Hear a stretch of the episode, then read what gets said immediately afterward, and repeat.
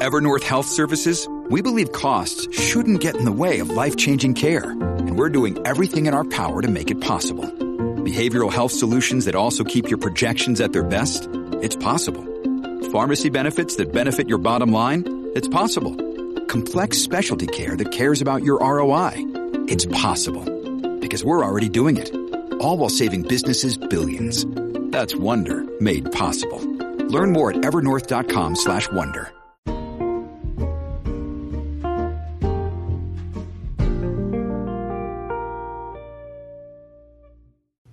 Hello, everyone, and welcome back to Dirty Sexy History. I'm Dr. John, here providing a voice for the voiceless Jess this week. At the Rural Gothic Harvest last weekend, author and friend of the pod, Howard David Ingham, described Jess's voice as dark chocolate dipped in honey. And I'm afraid mine is a bit more like dark beer with honey roasted peanuts. But if you can live with that, everything else should be just as you like it. As you might be aware, we are currently living through a major pandemic. You know the best way to avoid COVID 19 is to get vaccinated, wear a mask, and use social distancing. But throughout this whole ordeal, people have been coming up with other various ways to treat the symptoms that would definitely not be approved by the FDA. Between this and our own experience with illness this month, we've been thinking about the Spanish flu pandemic and how people in the US handled their symptoms back in 1918. How? I don't know. Well, I guess that I just don't know. Oh, wait. Heroin. They were taking heroin. So sit down, put that horse paste away, and settle in for an extended edition of Same Shit, Different Year. On September 16th, 1918, Lieutenant Colonel Philip S. Dean, head of health and sanitation at the Emergency Fleet Corporation, claimed the outbreak of the Spanish flu on the East Coast was due to the crews of a handful of German U boats who had made it to New York. However, the flu had gotten there, it was the Germans' fault. And in any case, it was no big deal.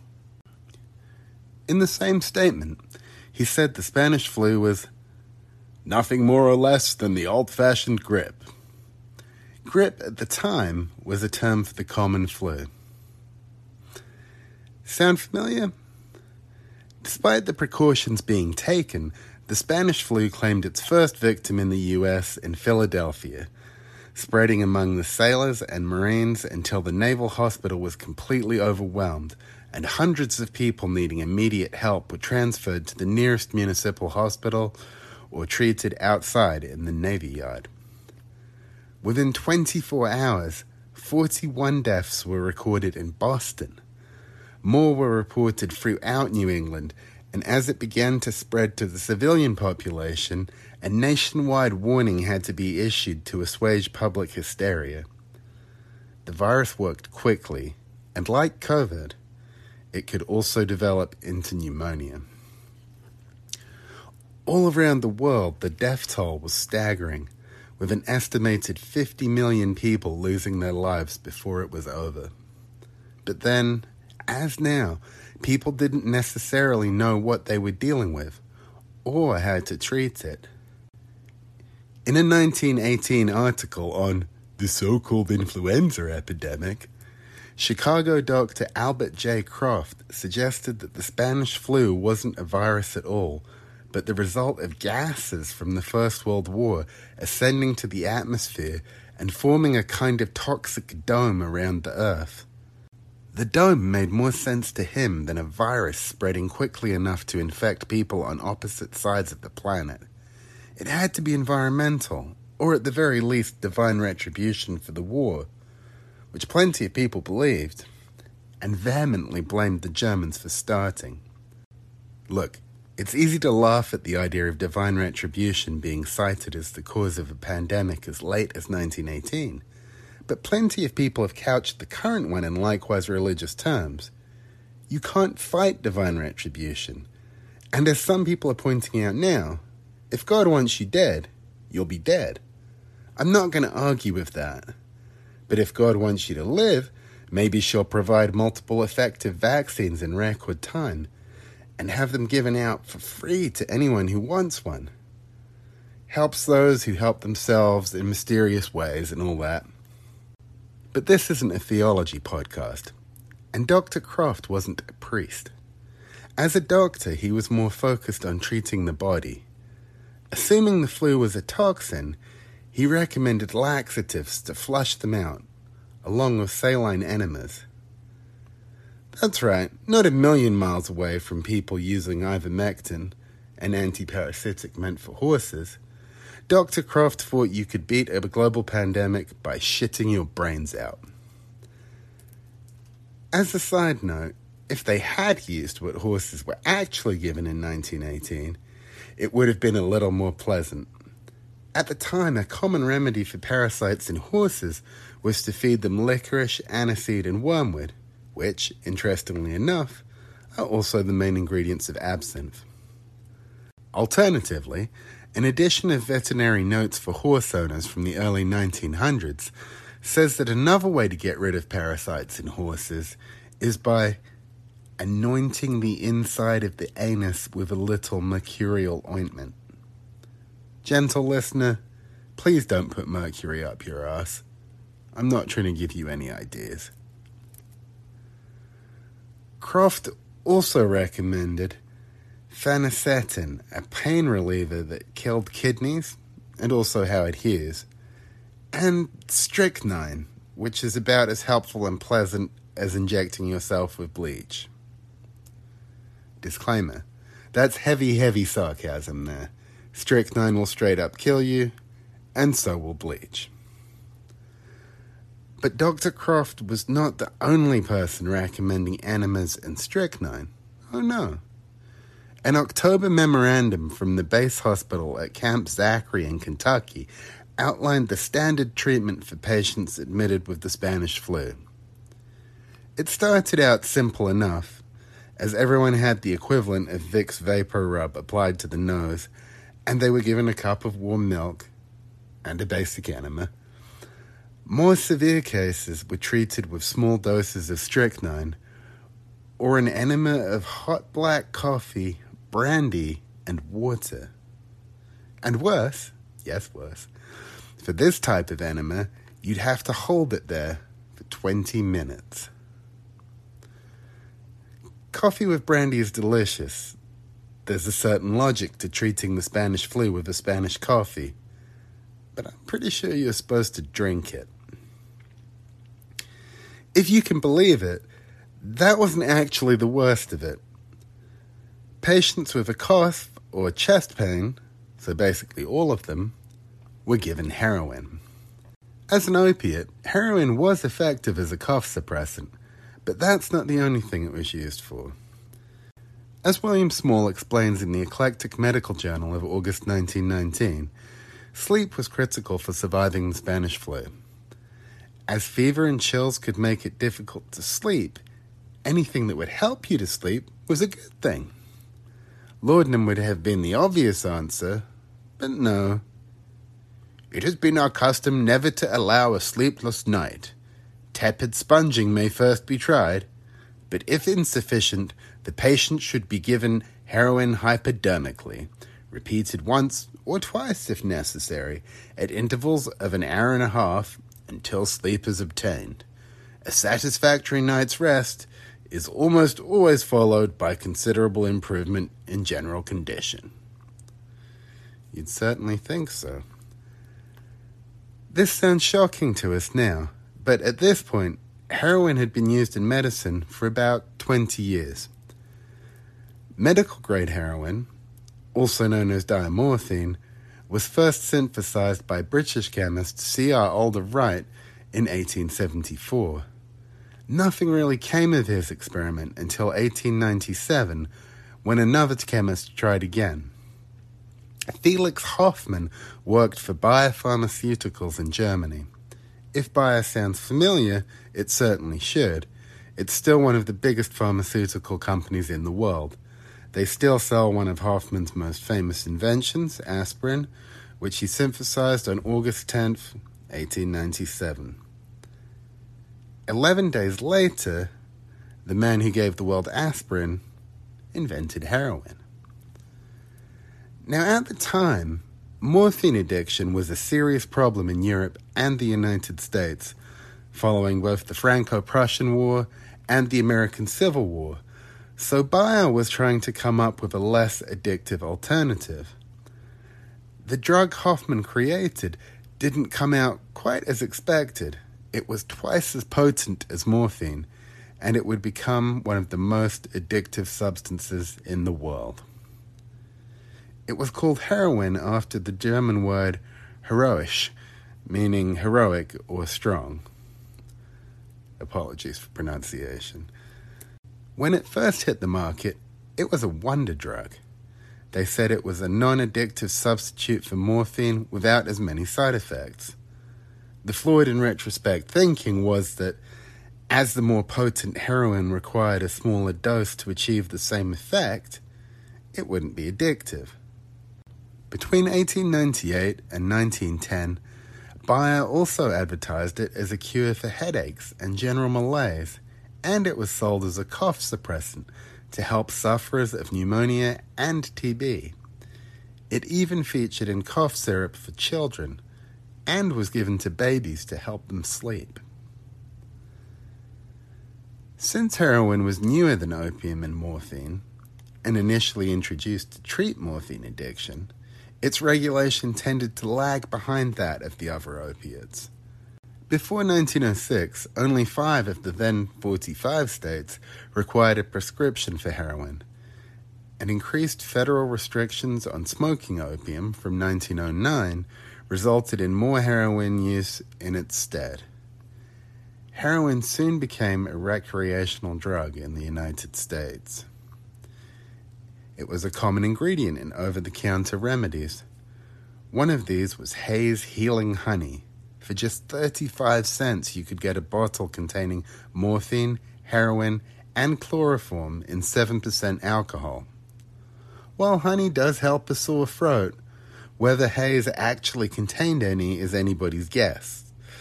Packages are rare now, and honey isn't listed as an ingredient. Local drugstores carried it, and you could even get it through the mail it was so popular that it was sold in the then iconic Sears and Roebuck catalog. For $2.50, you could get several doses, a syringe, and a stylish travel case. Much of the advertising was aimed at women who handled more of the childcare and were more likely to become addicted themselves. Apart from veterans, women were the most likely to use it for various illnesses, as well as menstrual cramps, insomnia, and the pain related to childbirth. Since the Harrison Act of 1914, heroin had become prescription only throughout the United States. And in fact, 31 states had already required this by 1914. But prescriptions weren't exactly hard to come by, and the country's addiction had long since set in. When the Spanish flu began in 1918, heroin was still being used in hospitals and in cures for the common cold. As we mentioned at the start of the show, heroin was part of the standard treatment for the Spanish flu. As we know now, heroin is an incredibly dangerous drug, and as easy as it is to overdose now, it would have been far more likely in the chaos of the overrun hospitals during that time. Even when people lost their lives to a heroin overdose, it might have been hard to identify. In many cases, they would have appeared to have just died in their sleep, presumably from the epidemic. But interestingly enough, Hoffman's other invention, aspirin, may have caused several deaths attributed to the Spanish flu as well. In 1917, just one year before the Spanish flu, Bayer lost its patent on aspirin in America. American companies flooded the market with it to try and compete. But the boxes didn't include any dosage information. In fact, no one knew exactly how much you were supposed to take. Still, when the Spanish flu came to the United States, aspirin was recommended as a treatment and bought in huge quantities by the Navy as well as the general populace.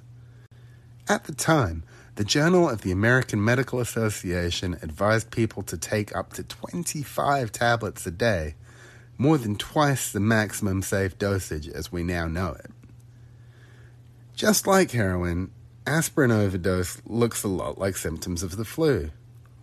People would take it to treat the flu, and apparently not recovering, they would continue to take more until they died of what was assumed to be the flu.